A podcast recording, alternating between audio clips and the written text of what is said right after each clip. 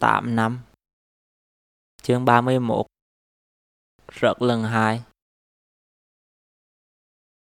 Tôi đứng nhìn vô trong chỗ nộp hồ sơ xét tuyển đại học. Một biển người đang trang chúc nhau hỗn loạn ở trên sân. Tôi trang qua đám đông tìm cách nộp. May gặp được thằng Hiểu lớp tôi đang làm tình nguyện tiếp sức mùa thi. Hắn đưa giấy cho tôi điền thông tin. Trong năm môn tôi thi, điểm của khối đế cao nhất 21 điểm. Tôi lấy điểm này nộp vô luật kinh tế. Điền xong, tôi đưa thằng Hiểu nộp dùm rồi nhận giấy xác nhận. Về nhà, tôi kiểm tra vị trí của mình trên danh sách. Vẫn còn nằm trong chỉ tiêu. Hôm sau vô coi lại, tôi đã rớt xuống sát chỉ tiêu. Những ngày tiếp theo, tôi càng rớt sâu hơn. Tôi không muốn rớt thêm lần nữa.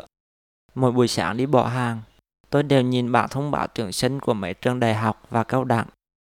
Tôi để ý ngành công nghệ thông tin của Đại học Khoa học với tin học ứng dụng của cao đẳng công nghiệp. Báo đài hay đưa tin, ngành công nghệ thông tin đang thiếu lập trình viên. Sau này ra trường, tôi sẽ dễ kiếm được việc làm.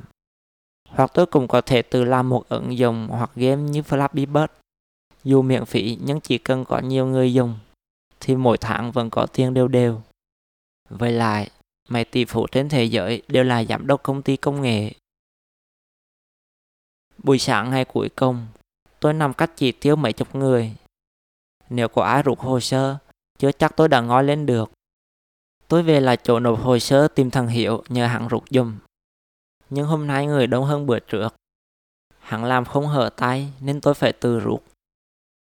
Người ta đứng vây kín chỗ nộp và rút hồ sơ để chờ đọc tên. Mặt ai cũng căng thẳng. Tôi ra đứng dưới nắng chờ. Ngoài này còn dễ thở hơn trong kia. Trời càng lúc càng nóng, nhưng ruột gan tôi càng nóng hơn. Nghe đọc tên mình, tôi chạy tới nhanh, đang qua đám đông vô trong. Ruột được hồ sơ, tôi chạy tới cao đẳng công nghiệp. Tôi đã mất một năm rồi. Nếu nộp cao đẳng công nghiệp, tôi chắc chắn sẽ đầu.